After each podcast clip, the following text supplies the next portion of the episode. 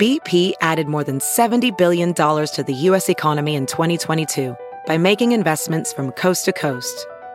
Investments like building charging hubs for fleets of electric buses in California and starting up new infrastructure in the Gulf of Mexico. It's and, not or. See what doing both means for energy nationwide at bp.com slash investing in America.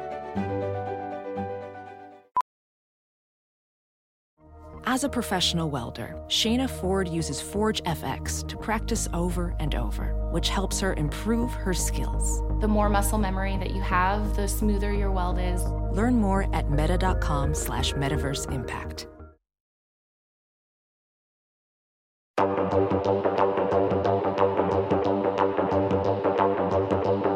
Hello, everyone, and welcome back to Rotten Tomatoes is Wrong. My name is Mark Ellis on location from Seattle, Washington. This is where a member of my family lives, and so I'm here hanging out for the week. And if you're watching this on any of our streaming services that we partner with, you'll see in the background a painting that my grandpa did. That is the Jersey Devil. Jacqueline Coley, my esteemed co host, you're looking at the Jersey Devil. How cool is that? I just like the fact that we're looking at like Mark Ellis's entire lineage in the background. I see kids' pictures. Like this is this is taking a peek behind the curtain, ladies and gentlemen, deep into his subconscious. This is Uncle Mark in his finest. Yeah, well, it, it, it's sort of like what my life could have been if I pursued a different path. And so I'm very happy pursuing the path that I did pursue because it led me up to Seattle also to do stand up. So thank you to everybody that came to see me at El Corazon. And that actually ties in with the movie we're talking about today because after the show, did a big show. By the way, that venue, first time Pearl Jam ever set foot on stage was at that venue. And then Wow. years later, this idiot. So then we did the meet and greet afterwards, and there's a bar set up. And Jacqueline, I'm telling you, I should have taken a picture. The bar looked exactly like the bar in Suicide Squad, Wow. where they're all sitting around, regrouping, getting ready for that third act that I maybe I'm not the biggest fan of. But hey, that's what we're talking about today. The Oscar winning film Suicide Squad, directed by David Ayer, starring a host of great actors and also one uh, lizard, crocodile, alligator person. The movie came out in 2016. 26% rotten on the tomato meter. 26%. The audience score almost got to fresh territory, tapping out at 59%. So just one more percent, just one more audience score. It could have gotten to fresh, but it is a rotten movie according to the tomato meter. And so we're obviously excited about James Gunn's The Suicide Squad, which is coming out, I believe tomorrow is when that movie comes out in theaters. So a whole lot of excitement in the world of comic book movies right now. But Jacqueline Coley, we have a very special guest today, and she is not only one of the founding members of the World Girls. She not only does a daily show that she started in the pandemic, and she literally shows up every day to do live at the Roxy. And speaking of movies, she has a really cool film project that she is going to be.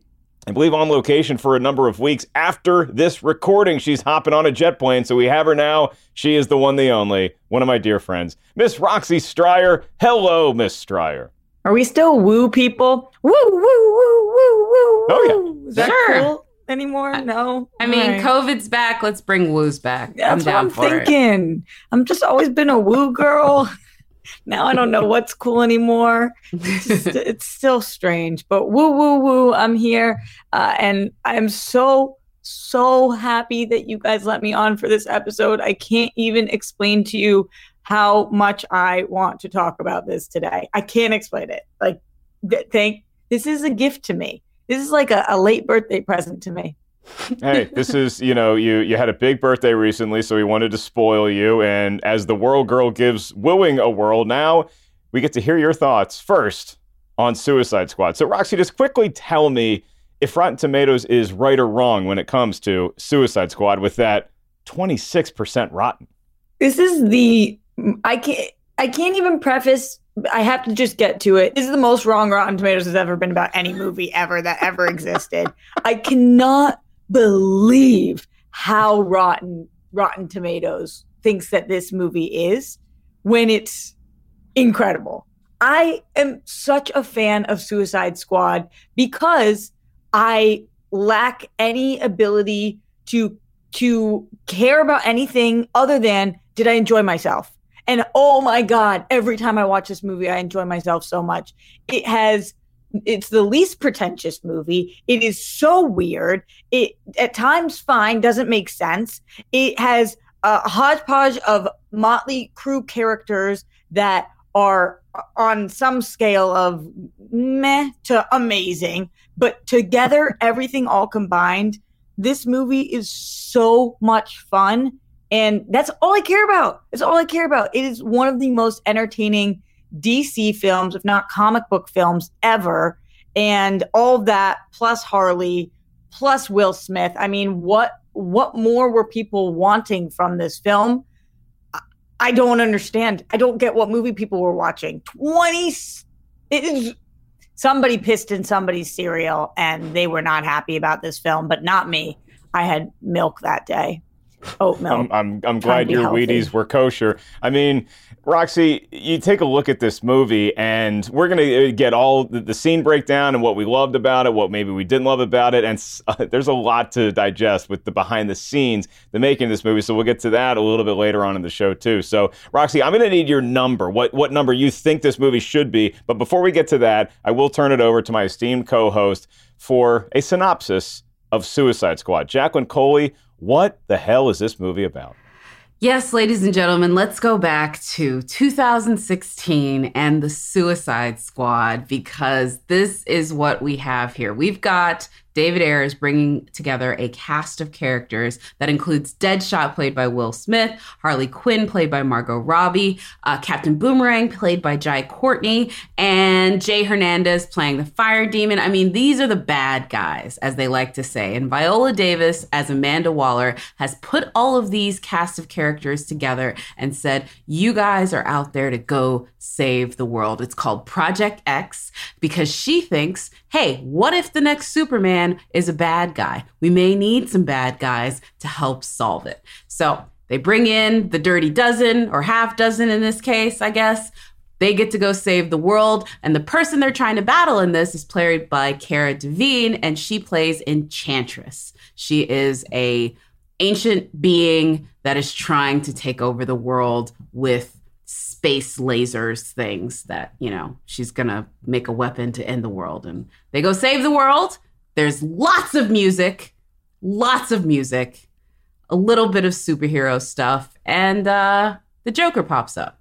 Yeah, Jacqueline, I, I didn't hear that. Did, did you say that there's music in the movie? Oh my God, yeah. It's amazingly, you can barely tell that they have some musical cues. You got to look for it. Yeah. But you got but if you listen hard, you can you can hear it. No, this movie this is a music video with superhero elements. Okay, that, that that's a very fair synopsis, and I I feel bad for any insurance agent in the greater city of Chicago because man, did that city get wrecked at the yeah. third act of this movie, and maybe the movie itself got a little wrecked by the third act. So we're going to talk about all this, but first, hey, producer Lucy's here. Hi, Lucy. Hello. I was engrossed in that synopsis. Took me a while to unmute myself. How's it going? How's it going, um, everyone? We're thrilled to be joined by you. Do you have f- thoughts on Suicide Squad? Are you excited about the new one? I'm very excited about the new one. I love James Gunn, who did Guardians, and I I loved Guardians number one. So I'm curious to see. I'm a little nervous that he's just like redoing it for DC, but hopefully there's a fresh thing going on. But yeah, I love ensemble films. I'm very excited. this is certainly one of them. So 2016 Suicide Squad directed by David Ayer, Roxy. Now we get to hear you clearly think Rotten Tomatoes is wrong with your impassioned speech at the top of the show. What number on the tomato meter should Suicide Squad be? Are you going high? Are you going 80s? Are you going 90s? This not only should be double and not only triple what the score is, but yeah, I put this at an actual 80, 8 0. Is it the best movie I've ever seen in my life? You know, that's in the 98 territory. No. But are we calling this a C movie in the 70s?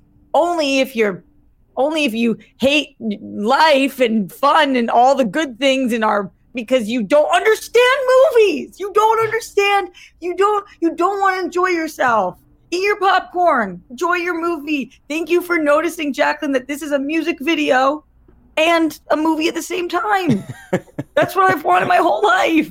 Music me. Okay. Yes. Roxy's got the Roxy gets it to a B minus, where if it was triple its score, it would have been 78%. That's like a high C. That's like a Mark Ellis college grade. Jacqueline Coley, what do you think this should be? Do you agree with our incredible guest? 10? 10 Out of 10? 10%. Out of 100. This is going to be so much fun today. I'm really going to try. Like, and I give five for Will. Mhm. I give, actually, you know what? I give four for Will because he had to show his face all the time. I give five for Harley Quinn and I give one for Jai Courtney. What did I do? What did I do to you, Jacqueline? Nothing. I mean, look, I am not even like, uh, we'll get into this about me and Suicide Squad in DC, but it's it's gonna be so interesting for me to break down with this because I've lost all emotion when it comes to this franchise, to these filmmakers, to this film. If you would have spoken to me back in 2017, 18, I would have had so much fury and anger at the disappointment that this film was for me. And now I can just look at it with mild amusement to be like, oh, I'm so sorry y'all had to make that. And made it they did, but was it the version that the director that the stars thought they were getting when it was released? Yeah. We get to talk about all of that stuff. I personally think Rotten Tomatoes is wrong on this. I think 26% is uh, too low. I, I didn't love this movie. I actually agree with what the audience score of this movie is. So I think like that 55 to I'll go 59%. I'll put it right there on the Spaceballs number where it is so so so close to being fresh. That's where I think this movie belongs because I really loved a lot in this movie, but man, did once Enchantress shows up, I just lost everything that I was enjoying about that movie for the duration And that's thereafter. pretty early, Mark. That's pretty Well, early. wh- When she shows up and like we're actually battling her and we're not just having fun with our various music themes and introducing characters anymore. Okay. So we are going to talk about Suicide Squad in just a sec. But right now we have one of my favorite segments because it gives us a break and we turn it over to Tim Ryan, our expert review curation manager here at Rotten Tomatoes for two minutes with Tim. Two Minutes with Tim. After Batman v Superman was criticized for being too grim, there were hopes that Suicide Squad would lighten things up a little bit within the DCEU. But the result, according to critics, was a mishmash with too many characters, too many wisecracks, and not enough coherent storytelling. It's a 26% on the tomato meter with 385 reviews, and it has a 59% audience score. So, what did the critics have to say? In a rotten review, Todd McCarthy of The Hollywood Reporter wrote, a puzzlingly confused undertaking that never becomes as cool as it thinks it is. Suicide Squad assembles an all star team of supervillains and then doesn't know what to do with them. However, in a fresh review, Tony Hicks of the San Jose Mercury News wrote, It will be interesting to see where DC takes these characters after the semi delightful mess that is Suicide Squad. But for now, just enjoy the sloppy and wild ride.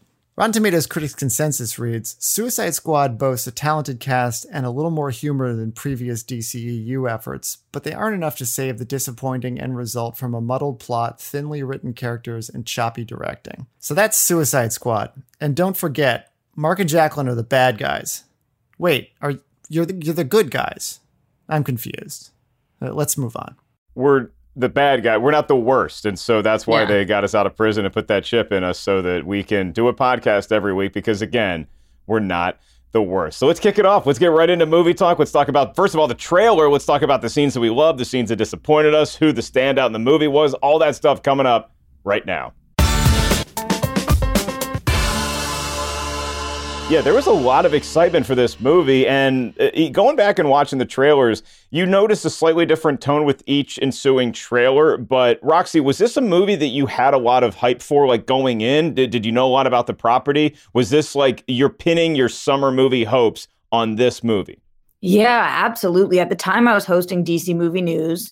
So I was so in the DC world.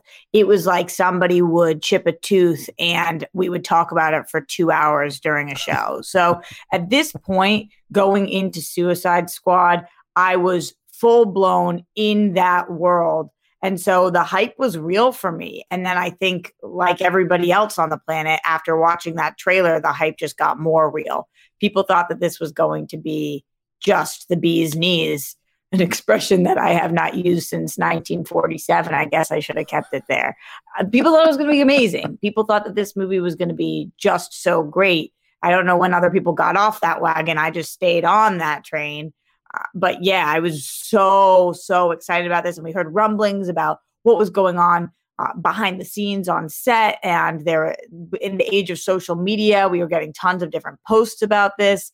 Definitely, definitely was going into this thinking, wow, I'm about to be blown away. But it had no pressure on it at the same time because we weren't getting Superman or Batman or Wonder Woman or Flash or Aquaman, you know, these characters that people have such attachments to. A lot of these characters were people we were seeing for the first time in live action. And so I thought that they were going to just be able to play and have fun. VR training platforms, like the one developed by Fundamental VR and Orbis International, are helping surgeons train over and over before operating on real patients. As you practice each skill, the muscle memory starts to develop. Learn more at meta.com slash metaverse impact. Yeah, and, and, that was the big thing, Jacqueline. I, I, you were probably like working at Comic Con doing actual things, and I was just in Hall H, and David Ayer came on stage, and this is a few weeks before Suicide Squad comes out. And the big selling point of this movie was like, hey, Marvel, we, we know they're doing great things, but they don't have great villains. We have all these cool villains in one movie, and they're all going to team up. And so I was pretty excited to see what Suicide Squad was. I don't know what your hype level was, but is it was it anywhere near the anticipation that Roxy had for this, or were you already done by then? No, I was so hyped for this movie. I remember following the casting news so intently. And the reason why I was so yep. hyped is I might add what Warner Brothers has not been able to really do with their live action. I have to say that their animated features by and large are absolutely incredible and I've seen all of them and there is this great animated feature about the Suicide Squad called Assault on Arkham. It had Deadshot, it had Harley Quinn. It's almost the exact same storyline of this one, but it was actually coherent and done well. And I thought if nothing else, if they just refilmed that with Will Smith and Margot Robbie, like the biggest worry I had going into this movie was like Jai Courtney, who was like the guy that kept showing up in all these movies, and like we didn't really know what to make of him. Like he was in the Divergent series, and it was like, okay, there's a lot of Jai Courtney happening, but I don't really know why he's such a thing. Completely wrong with that. He was actually one of the better parts of this film. But yeah, I was that was the biggest worry. I was like, how can you mess it up with Will Smith and Margot Robbie? How? There's no way you could mess that up, right? They found a way. So and I you have so, a new Joker, and it's yeah. like, oh well, oh, and and and Jared Leto, we know how method he goes, and yes. so there's just so much that we could get, and we're hearing about stuff on the set that we'll get into in behind the scenes talk. But I'm going to be selfish right now, and I'm just going to uh, go ahead and jump into my favorite scene. One of my favorite scenes in the whole movie is the beginning, that music video portion that so many people were criticizing after they saw it. I thought it was so necessary because you have an introduction of a character and you have their own sort of theme music that is something from the pop culture lexicon, usually in the vein of rock, but occasionally they went out to different places and different genres of music to give you a sense of the character. And I loved it, A, because it's really fun to watch, like Roxy said, but it also I thought was crucial because we don't know these characters that well. At least I didn't. I didn't read Suicide Squad. I barely heard of it before they announced the movie movie. And so I kind of needed some sort of attitude, which they use for music, to associate with these characters, just so I could have some sort of working knowledge of who they were and what they were about. Oh, 14, open premiere Stay back. She moves, fire up, all right? You gonna come down from there or what? yeah, look at you. So I thought the movie kicked off with a bang. How did y'all feel? Roxy, were you a fan of the way the movie kicked off like I was? I'm so with you because I think that at an end of the movie, I don't like to be spoon fed, but at the beginning of the movie, I kind of do. And this movie just took me like the baby that I am and fed me every single bite. Here are the bullets. Here's the sound for this character. There's a lot of new characters going on, Roxy. Can you keep them all in order? And I was sitting there eating that up. I was like, yes, thank you. Please explain it all to me. And they were doing it in a way that was fun and exciting. And I just feel like at that point, they really had the audience. And and that was really fun for me because then the audience started to turn. But at that moment in the beginning, everybody was still with them, or at least it felt that way. I don't know if Jacqueline's on that page though. Jacqueline, fingers crossed. No, no, I, I, I will admit that this movie definitely jumped the shark for me. But the beginning, the montage, let's get all the bad guys in place, that was done very, very well. That was great character introductions for the most part. But I will say, when the movie falls apart is when the character introductions fall apart. Because the minute you introduce what's his name, it's like, this is Slipknot, the guy that can climb anything and i'm like who the f is this guy he's he's definitely a red shirt like i know he is not making it to the end of this because i've never heard of you. You barely made it into the trailer. What is going on? First of all I also feel bad for that actor. I forget what his name is. I'll look it up in just a second. But he was like on the promotional tour and like part of the like big junket. And i'm like how would you feel to be like i'm in the movie for five minutes and people are asking me like hours worth of questions about this? I would feel so stupid. But the minute he shows up and then by the time we get to this is katana she's got my back that was when i was done i was like you know what this is like we're done with character introductions she's just here because reasons. Like there's no point in having her. I was so over it. And it was like that was when freaking Joel Kinnaman's character Rick Flag became Mr. Exposition. Like that's all he did for the rest of the movie was just tell us the things that we maybe didn't know about. Like get her heart, blah blah blah. I'm like, "Oh my god." And so yeah, the opening was great but that that particular moment like from slipknot and katana forward i was like this thing is a house of cards. And and it was also the music at that point became oppressive.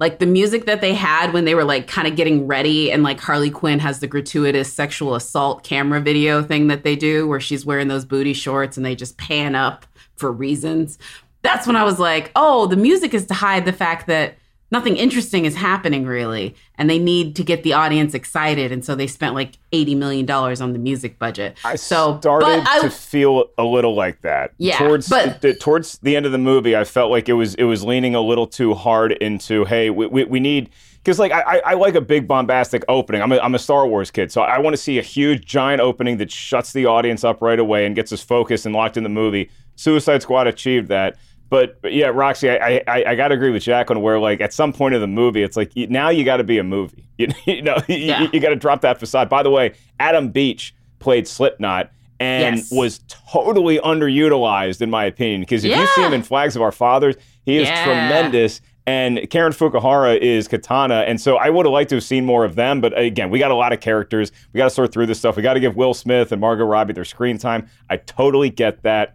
The, the the person though that really stands out in this movie to me is Viola Davis Yeah. as Amanda Waller because there's very few performers that could get me to buy into what we're doing here. Th- th- Yeah. We're going to bail all these people out of jail, and yeah, we're going to keep an eye on them. We're going to keep a watch on them. We can uh, chip them at any and and bring them back at any time. But she just sold me so hard that this is a good idea. That this is what needs to happen, and I thought she was far and away the best character in the entire movie, and that's coming from a guy who worships the ground that Will Smith walks on. So Yeah. Amanda Waller gets it for me. Roxy, if you had to pick one scene or one standout or both, what is it if you had to tell somebody, hey, this is the one scene and the one character that I really loved the most from Suicide Squad? What are you going with? Oh, I have all of those things, Mark. I have I have 15 scenes and all the characters. Not all the characters. Enchantress can fight dust. Uh, I, I will say that Viola is a great pick. And I think if your DC heart beats as hard as mine does and you're as nerdy as I do, you watch all the CW TV shows at the time. And what had happened in the CW shows was that they ripped Amanda Waller right from the shows and told us you actually can't have her anymore uh, because the movies are going to take Amanda Waller. So the TV fans were like, but it's Amanda Waller. How are you going to not have her in the DC shows? Where is she going to go? So the the expectations going into Suicide Squad, I was like, she better bring it. Uh, and uh, jokes on me, has Viola ever not brought it in her entire life? Of course she did. So that's a really good pick. On top of her, I definitely think that it's the most basic answer I can give, but Harley. Harley. I think that if you watch this movie and you're a Harley Quinn fan, uh, and I and I've been a Harley fan for long before this movie and will be long after this movie. I was really excited by a lot of the choices they made. Jacqueline, you referenced the pan up. For some reason, all the Harley stuff, even the sexualized stuff, it just worked for me. It feels like her character. It felt true to what I have always off the page thought of Harley to be, or in uh, the animated series, especially in Harley Quinn's own animated series, which took place obviously after this. I think that they did her justice. She had a lot of really great one liners, and her dynamic with Will Smith was really what kept this movie going for me. In terms of favorite scenes, the bar scene. I know that that's the least action packed scene, but I love that. I liked us taking a, a breather for one second and then just kind of being like, where where are we at? Where's everybody's heads at? What's going on? Okay, let's readjust and let's move forward. I had letters from my daughter the whole time.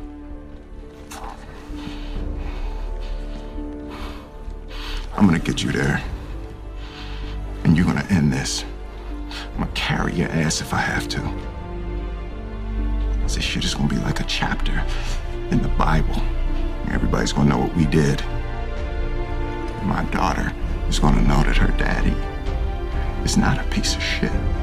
Unfortunately, after that is where I think a lot of people really jumped off of the movie. But in that scene, I feel like they captivated us and we were really paying attention to them. Yeah, it, that, that scene was so weird to think about in retrospect, Jacqueline, because I love that bar scene too. You just get to actually watch them connect as humans and you really could feel the camaraderie, however funhouse mirror like it, it had been forged? It, it, felt real in that moment and we were gearing up to go do this battle against enchantress. But that battle just i thought was so poorly executed from start to finish. It totally just took me i just didn't care about it. It's like i cared so much about them at the bar scene and then i didn't care about anybody for the rest of the movie. I just want to get the hell out of the theater. How does that change happen so quick I mean, I think it happens when you write the script in six weeks. I mean, look, like uh, we'll get into this in the behind the scenes, but to David Ayer's defense, I don't feel that this movie this movie was sold on Will Smith, Margot Robbie, Jared Leto, Viola Davis, and they were just like, we have put together such a great cast. We've got to get this in theaters as quickly as possible. And so they just never gave beats for these characters. And it and what's interesting though of it too is that the only time the characters feel lived and real is when they're not fighting all of the stuff that involves the fight is where it falls apart. When you have Will Smith with his daughter, that feels real. Even Harley Quinn and the Joker falling in love, those feel real. And it just seems like whenever it was separated from the Amanda Waller being devious, you know, putting the cast of folks together. All of that felt real and lived in, but they could not translate that to these people then saving the world, which I'm like, I get it's a hard needle to thread because they're anti heroes, but I just feel it could have been just executed in, a, in an entirely different way. I will say this though, as far as scenes that I do like um, and things that I do like, I don't hate Jared Leto's Joker, and I will tell you why. I know a lot of people have a lot of issues with Jared Leto's joke, Joker, Jared Leto's Joker. The Joker is a character that is very difficult to reinvent. And one of the things that happened is Heath Ledger had already done the Joker as real as you can get it and have it still play true to the character. Like if you met the Joker, he's not going to be Jack Nicholson from the Tim Burton thing. That is more cartoonish in a lot of ways, you know what I'm saying? Or Romero from like the 1960s. If you had a modern day Joker, he's going to be exactly kind of what Nolan showed in that trilogy. So to really reinvent it, you got to take some liberties. And I liked that they took this swing for the fences on that character because he's a very hard character, I think, to reinvent. So I appreciate they took a swing for the fences. Do I agree with everything, like the damaged tattoo across his face? Maybe not. But I, I do like that like he's like this underground crime lord sort Yeah! of thing. I, I thought that was a cool angle to sort of separate it from the Joker incarnations that we had gotten leading up to that because you had to. You had to go away from Yeah. that Heath Ledger Joker and create some sort of distance. I'm curious for on your thoughts, Roxy, on on Joker being in the movie because there there's apparently so much more that we could have seen from Joker that was cut out. Do you think Joker got enough screen time in the movie uh, because it didn't take away from the actual squad? You, would you have liked to seen less Joker, more Joker? Where did you stand on it? I'm with Jacqueline in the sense that I'm one of the people in the minority who actually didn't dislike this Joker. There wasn't enough for me to rave about him, so I can't sit here and say he was an amazing Joker, but there also wasn't enough for me to rag on him. I Mm. thought that he kind of understood the assignment and Yeah. and was just following what what are you going to do if you do have damage written on your forehead and your hair is green and you are throwing Harley into the vat of acid and that is your dialogue and the amount of people who blame Jared Leto for not liking his Joker I don't think understand how movie making works Yeah. because he didn't he didn't write it and he Yeah. didn't costume design himself and he didn't he just I, I thought his performance was totally fine Uh, Yeah. and and he just was kind of living in what was created around him i also liked some of the joker harley stuff mostly because margot robbie's so good that you felt for her. You you're watching an extremely toxic relationship which is the at the core of joker and harley what exists. And you believe what's going on because of margot robbie's reactions and facial expressions and movements. And so i think that that stuff kind of worked in large part because of her but also i thought he was fine would i have liked to see more in a different story in this story i don't know that it would have made much more sense to have joker in there a ton more Yeah. Yep. I'm Um, on that let me page just too. let me just Yeah. say this though too, just because I don't want any of the the Joaquin Phoenix Joker heads to come for me.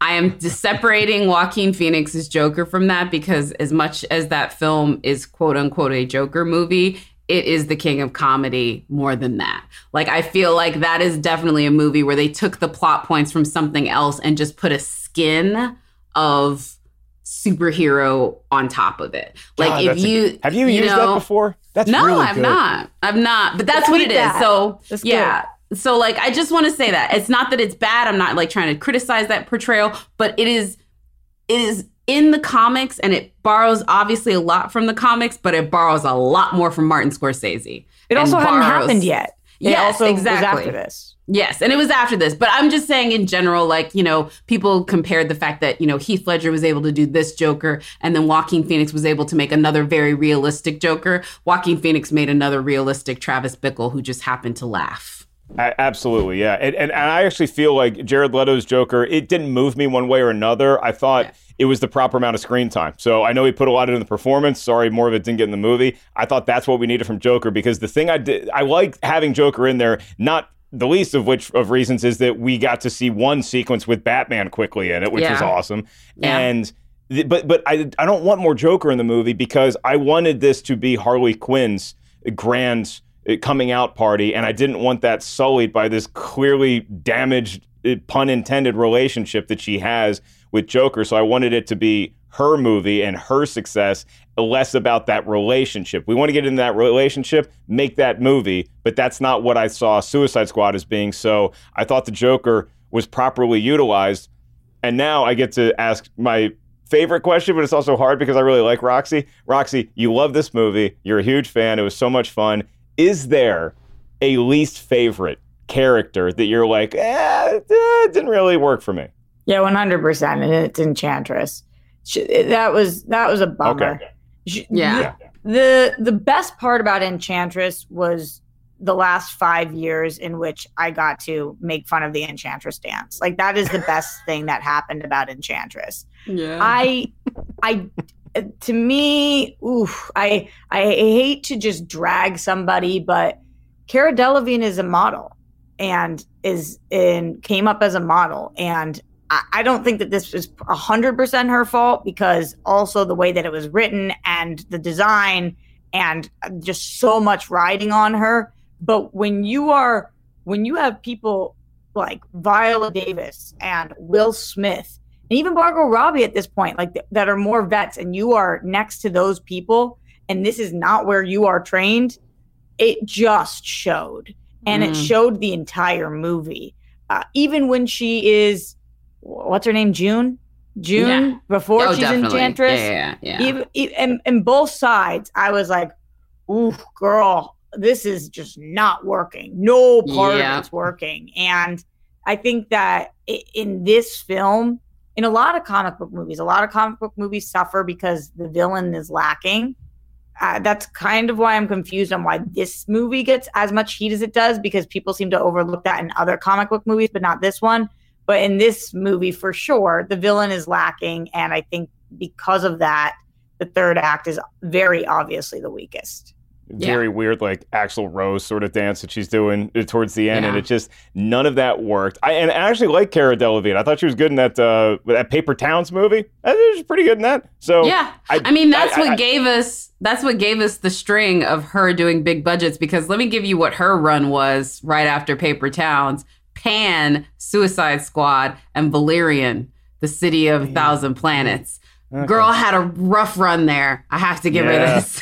not not her fault. I mean, Not it's not her her fault, fault, that, that they paid nine hundred billion dollars to make Valerian. But Yeah. you know it, that that I agree with Roxy. I, I thought she, she was the weakest part of the movie. That character was for me, and that that end fight scene when we're in some sort of underground.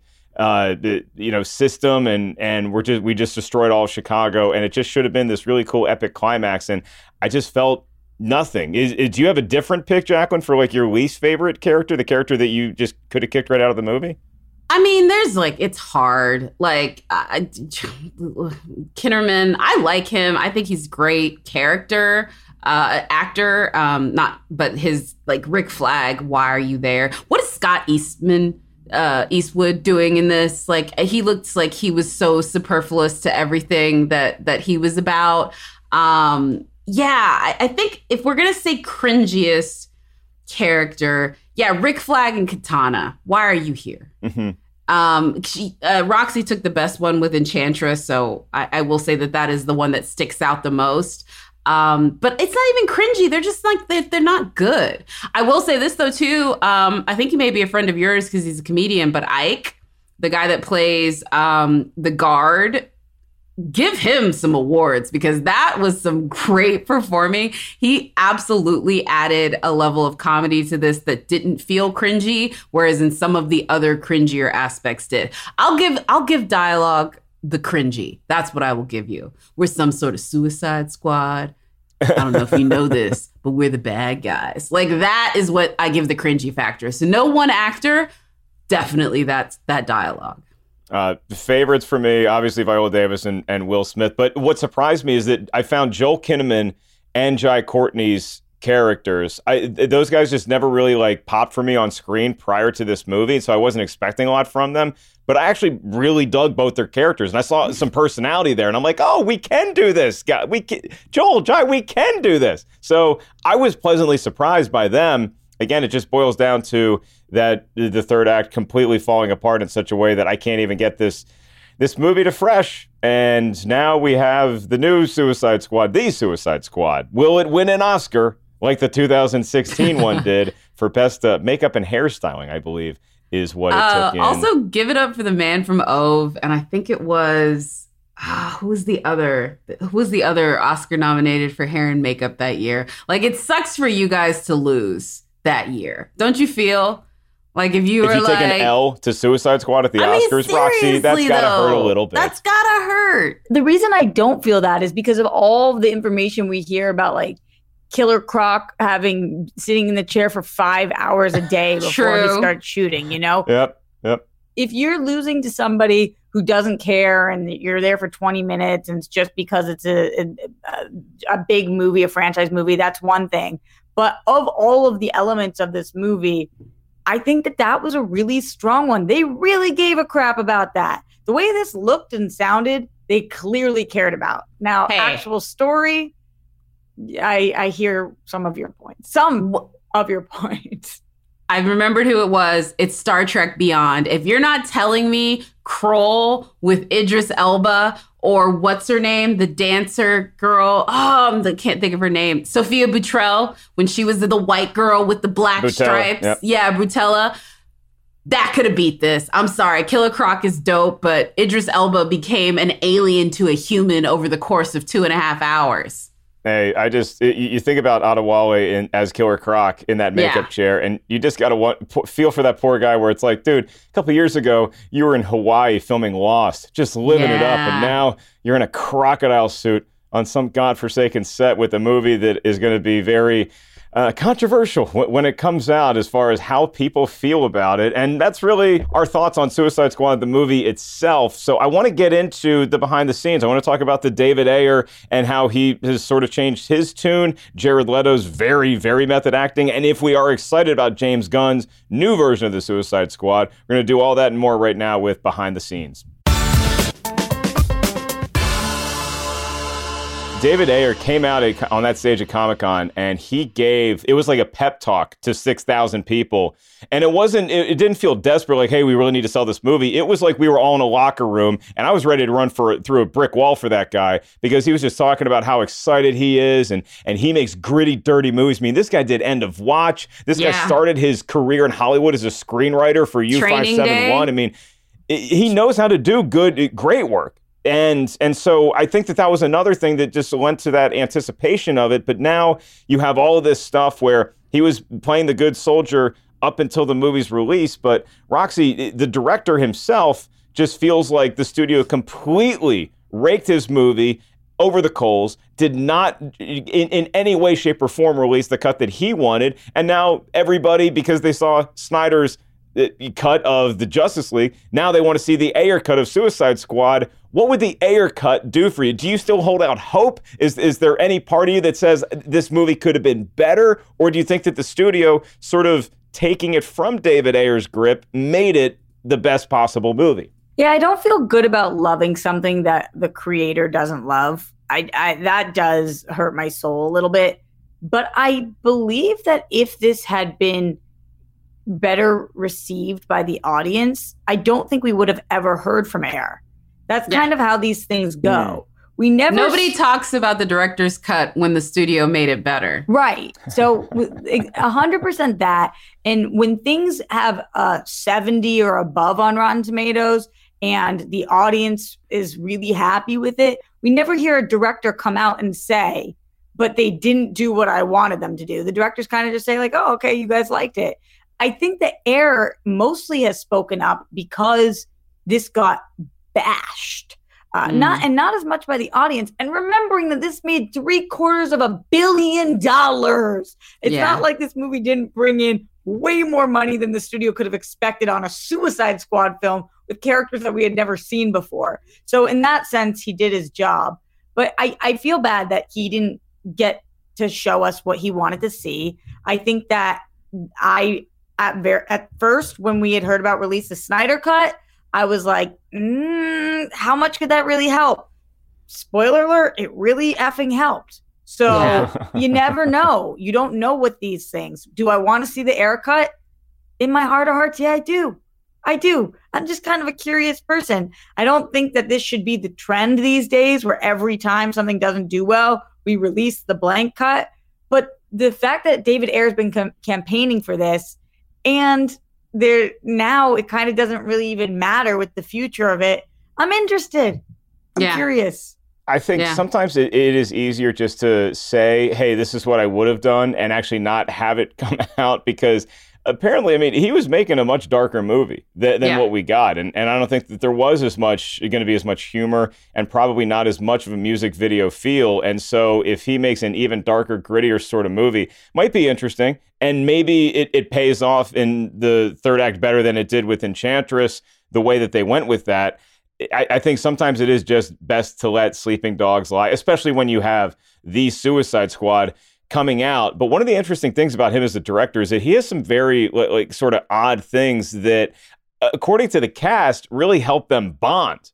making this movie. I mean, some of the cast, like, like they would share person, very personal stories about them, like how they became the person that they are, and then that was incorporated into it. And so, like when Roxy is talking about how powerful that bar scene is, I think a lot of that is due to David Ayer and the the bonding techniques that he had with the cast leading up to scenes like that. There's a couple cast members that got tattoos to, to solidify that, that they're in that they're in the squad, and Yeah.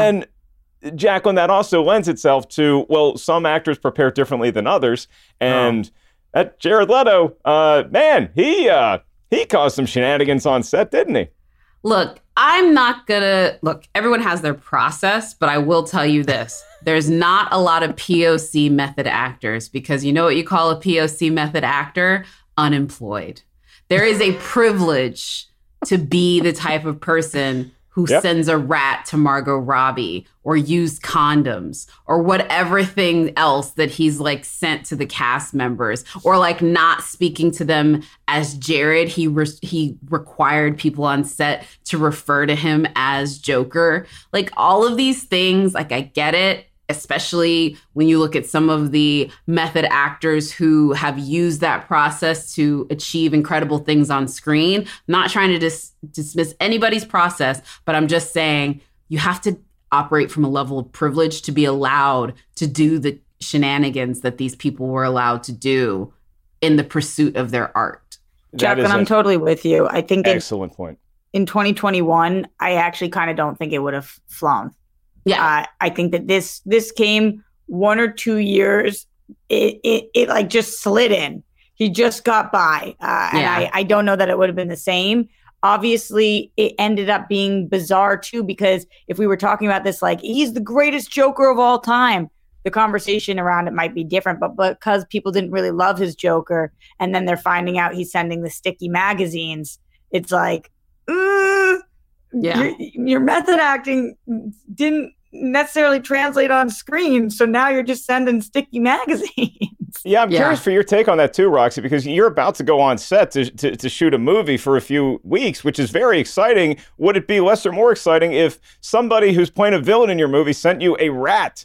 And to her credit, Margot Robbie had fun with it. Margot Robbie, it was a live rat, and she kept the rat alive. She used it as a pet. She got like a Yeah. wheel for it and stuff, so she had Mhm. a pet rat while she's making the movie. Eh, But like, if if that's making you get in character, is that at the expense of the other actors? There's a rehearsal room story where a bunch of them are rehearsing, and then he has a henchman drop off a dead hog and just uh, here he goes from Joker. And it's like, okay, I'm glad you're getting into character, but Roxy, wouldn't that throw any of us off our game?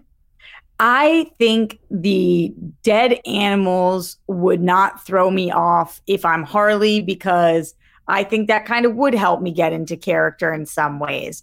But but the used condoms, I think that that is where that's where my personal line would be drawn. That's your I- line. I'm not Okay. trying to. Mm-hmm. I'm not trying to get those condoms in my DMs, and certainly not on my doorstep.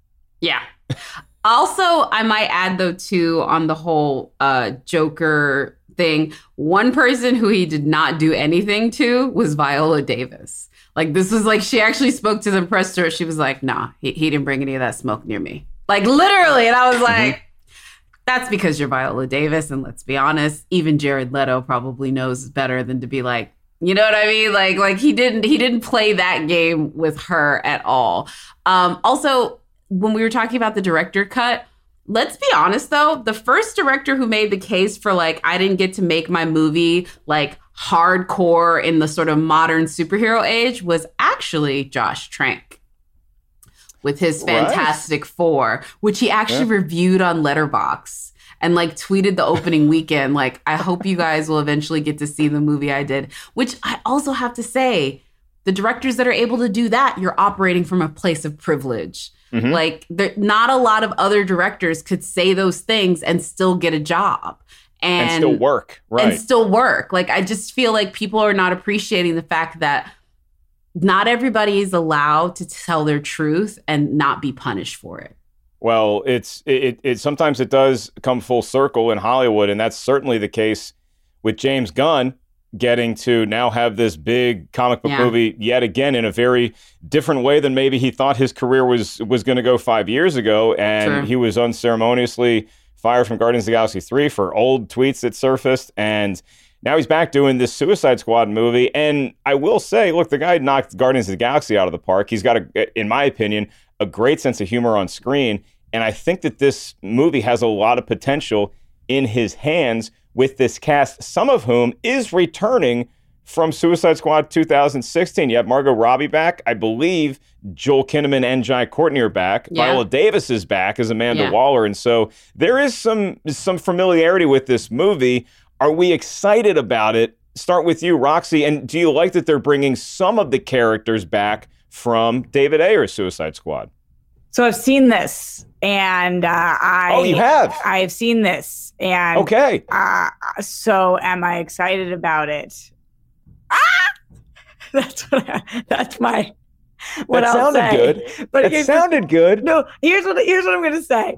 I just talked to you guys for an hour about a movie that I love. So are you gonna take my advice on how I feel about this movie? I loved this movie. Obviously, I loved this movie. Did you think I wasn't gonna like the the True. Suicide Squad? In what world? It was freaking awesome. Okay, Yeah. what's the biggest difference then between Suicide Squad 2016 and the Suicide Squad 2021? What's the one thing that you're like, oh, that is very different? Is it a tone? Is it a flow? Is it less music? What what is the the big difference? I think that they definitely course corrected on this one, especially story wise. The Mm, okay. the weakest part of the of Suicide Squad was what is the story arc. The and that's very strong in this next one. So I think that the people and and the villain and the the main villain as well. I think that this was very not similar to the first one in a lot of ways. In tone, it is a little more similar just because uh, the Suicide Squad is always going to be a motley crew of characters that we are somewhere on the anti-hero kind Mm. of hero kind of villain spectrum. So if you I can't imagine anybody liking Suicide Squad and not liking the Suicide Squad. I'm curious for all the people who didn't like Suicide Squad how they're going to feel. Although from what we're seeing based on Twitterverse, this movie is getting thumbs up across the board from everybody. So so I'm- far. I did see a lot of that. So far. Let's how are see you guys what the- feeling? see yeah, what Jacqueline, are, are we going to see this opening night? Are, are we excited? Uh, it's going to be on HBO Max, right? I, I may. Uh, Are you gonna wait, press Jacqueline? What play on- happened? Look, okay, like I don't think I really even told the full story. Suicide Squad broke up me and DC. Me and DC, I, the very first comic book I purchased was Death in the Family because I went to my second grade class and somebody told me that Robin was dead because I used to come home every single day and watch Batman the animated series. And this dude in my class, his name was Nick. He was an artist, and I was like, "Oh my god, I love me some Batman and Robin and this and da da." And he was like, "Yeah, you know Robin's dead, right? Like that kid that tells you Santa Claus Yep. doesn't exist." Yep. And so my love of Batman and DC has like completely gone on through then. And it was like when when Burton did his, it was like young love. And then when we got to stupid Robin, uh, Batman and Robin, it was like, oh, he cheated on me. Uh, this is not good. But then we got Christopher Nolan's arc, and it was like, oh my God, we're back and we're back in love. And then this movie was like, he cheated with my sister. I was done. I was done with this franchise. I was done with their live actions. I will stick on the animated form. So, no, this movie broke me. And so I just cannot put any more emotional investment into these characters because they have they have hurt me too many times.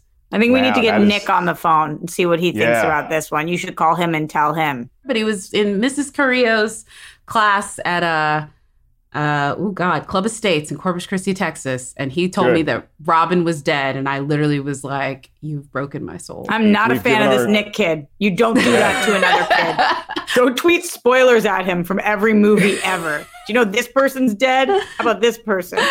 Yeah. Hey, Nick, did you see The Sixth Sense? I got a surprise for you. I mean, but it made me go to a, it made me go to a comic book store for the first time. Uh, Yeah, I, I remember kids telling me that, that Superman was going to die. That's uh, that's that, that's me dating myself. Uh, Lucy, let's let's wrap this up with you as well. I mean, we have James Gunn doing the Suicide Squad. I know I asked you at the top of the show. Are you going with me to see it? Because I want to see this movie in a theater. I I. I, I think that, that even though I was disappointed by the first one, I am curious to see what this one does differently. Roxy has sold me that it does enough different things to Yes. give it a clean slate in my mind. So Jacqueline's going to watch it on the small screen, which I've been to Jacqueline's place. She has a giant TV. She's going to have a great time. I want to see it on the big on the biggest screen possible. So I think I'm going to the movies. I'm going with you. I'll Okay. buy. I'll buy. I'll smuggle the treats in. Don't no Um, no. I know you're a mom, and I know that that's like a mom thing to do. But no, I want to wait in line, happily do so, and I will. If you want to sneak candy, and that's fine. I am buying a a hot, fresh tub of popcorn at the theater. Yes, delicious. I'm super excited to see the shark character. Uh, pla- Yeah. is he voiced by Sly Stallone, Sylvester? Mm-hmm. Is that a spoiler? Oh my god. Sylvester Stallone does the I voice of.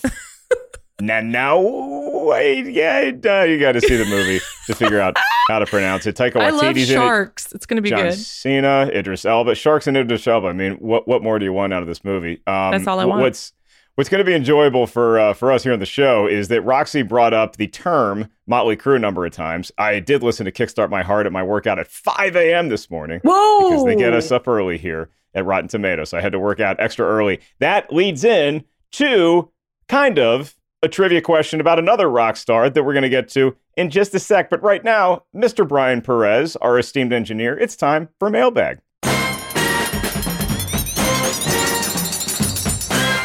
We love when our ketchup crew emails us. Y'all can email us anytime. RT is wrong at rottentomatoes.com. That's RT is wrong at rottentomatoes.com. And this is from esteemed ketchup crew member McKenna Callahan. And the movie in question is Memoirs of a Geisha. She says, Hi, friends. I've honestly been pissed about this for years. I know that Memoirs of a Geisha wasn't perfectly executed, with the biggest gripe for most people being the casting controversy. However, the film is absolutely beautiful, Oscar winning cinematography, and so well performed. Gong Li is a goddess. It should not have a 35% rating on the tomato meter. There are much shittier movies that have higher ratings, even some you've already covered on the podcast. I can go deeper into my reasoning if you're interested, but I wanted to make sure this was on your radar. Thanks. No, thank you, McKenna Callahan. That was a, a great and impassioned, and you made me say a swear, so a nickel goes in the jar, but it was worth it because you're clearly in love with Memoirs of a Geisha. I've never seen this movie. My history with this movie is limited to King Kong was out at the same time, and I remember talking to my brother on the phone because him and his then girlfriend, who's now his wife, were going to the movies, and he said that they went to go see Memoirs of a Geisha, and I'm like, Robbie, you got to take control of this relation. King Kong is is at the movies, and you're going to see Memoirs of Robbie. It's King Kong. So I was mad at my brother for giving in to his wife's wishes, and clearly it worked out for him. Okay. Anybody care about Memoirs of a Geisha? Anybody have feelings? I mean, I just remember the controversy with Madonna wanting to play that character. I remember very little about that movie. No, so I think this is like legit, unless my brain is playing tricks on me. Madonna lobbied like very heavily to play the lead character in Memoirs of a Geisha and hmm. then actually shot a music video. Like her like kimono look that she did in one of her music videos was essentially her so that is like the most interesting thing I can think about that one because I barely remember that movie. But I would talk about it. Scarjo was so excited by that she did the same thing for the rest of her career. Oh, I have I have so little. I know I saw this when I was in high school. I have so little memory of this one way or another that it must not have n- neither moved me nor upset me. I think that it, worth a rewatch. Uh, and if y'all want to talk about it, then that then hello, here I am. I would love to rewatch this. Rob Marshall directed Memoirs of a Geisha. What he did? What what was that about? I'll check it oh out. Oh my god! I Well, will the- uh, here. Look, I'm seeing. I'm, I'm at my brother's place right now. I will make a deal with my brother. He has to watch Peter Jackson's King Kong, and I'll put on Memoirs of a Geisha. My movie's going to be finished first. I know that. My movie's ending before Peter Jackson's King Kong ends. Ma- Mm, King, Peter Jackson's King Kong is actually a pretty good movie, though. I will Yeah. say this: it is a pretty good movie. It got it got a bad rap. It did. It's I long, think. but it's Yeah.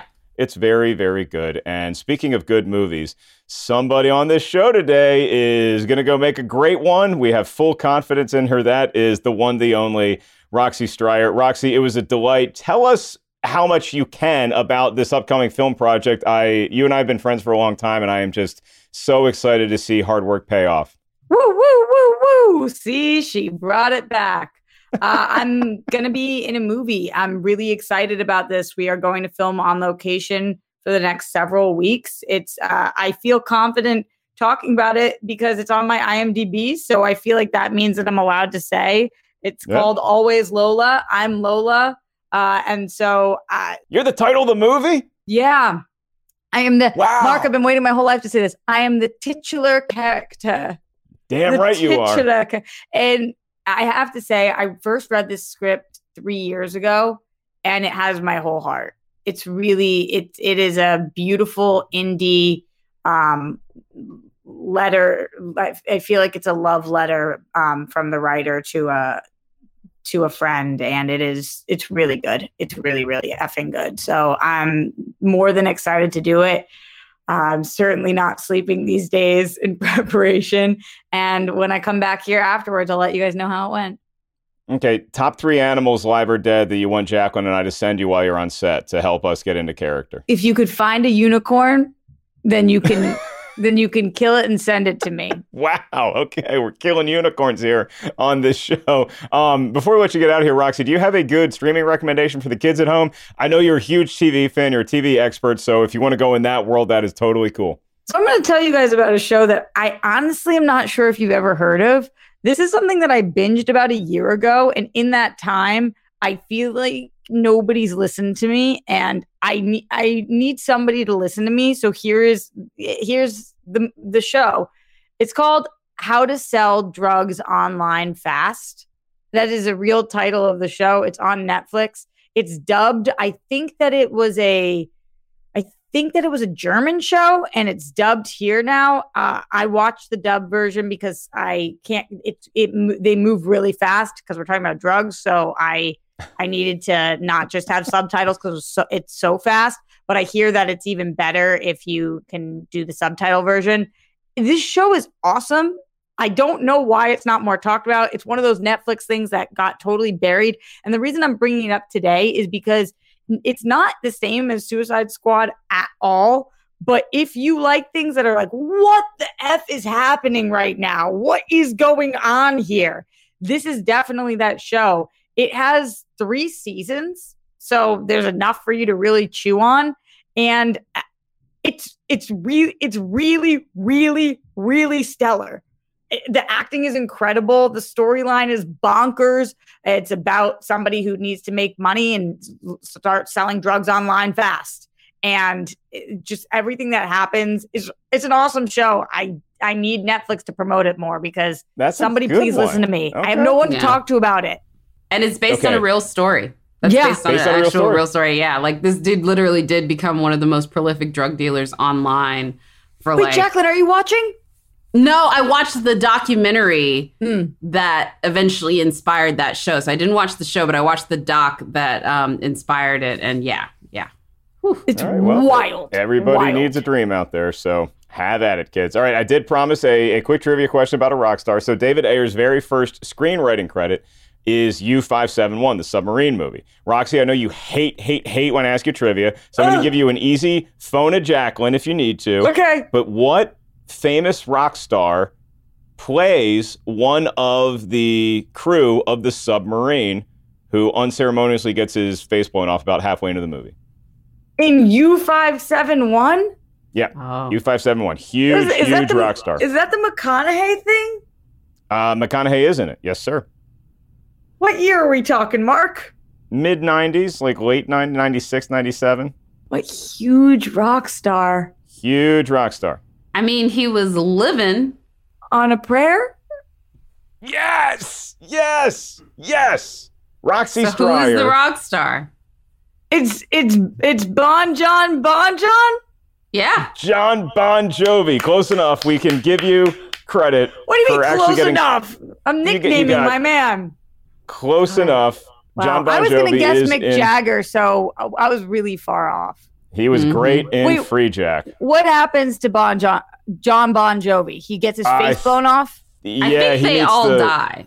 Yeah, he meets like the wrong end of like a cannonball or so. It's it, it's not pretty. So he's been in Young Guns 2 where he eats it, and he also eats it in U571. I think he survived uh, Romeo is Bleeding though. So good or not Romeo's Bleed. Ah, we'll, we'll figure it out in the next episode of the show. We got to wrap things up. But Roxy, it has been so great having you here. Um, thank you again so much. Good luck on set. We know you're going to crush it, and uh, you have our full support. Cannot wait to check out the movie where you play the titular character. As for us here on the show, Jacqueline, we always love when folks email us, as we said. You can subscribe to this show, rate, review, do all those things wherever you enjoy listening to this podcast. Thanks for watching us on any one of our platforms. And how about it for Grandpa's Jersey Devil? Pretty cool look, huh? Thank you to everybody for listening to the show, for watching the show. Thanks to the hardworking team here at Rotten Tomatoes for making us sound and look good every week. That would be engineer Brian Perez, producer Lucy, our esteemed guest Roxy Striar. Thanks for being on the show. While you know you're you're still not giving an Oscar acceptance. If you want to mention us in the Oscar acceptance speech, you're more than welcome to. Hmm. Yes. We will accept that. That is Roxy, my co-host Jacqueline Coley. I'm just Mark Ellis. Thanks for listening, and we'll tune in to y'all when you tune in to us next week.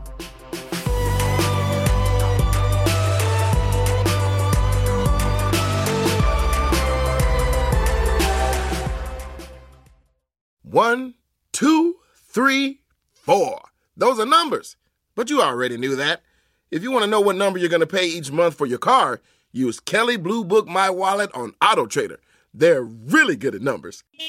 Auto Trader.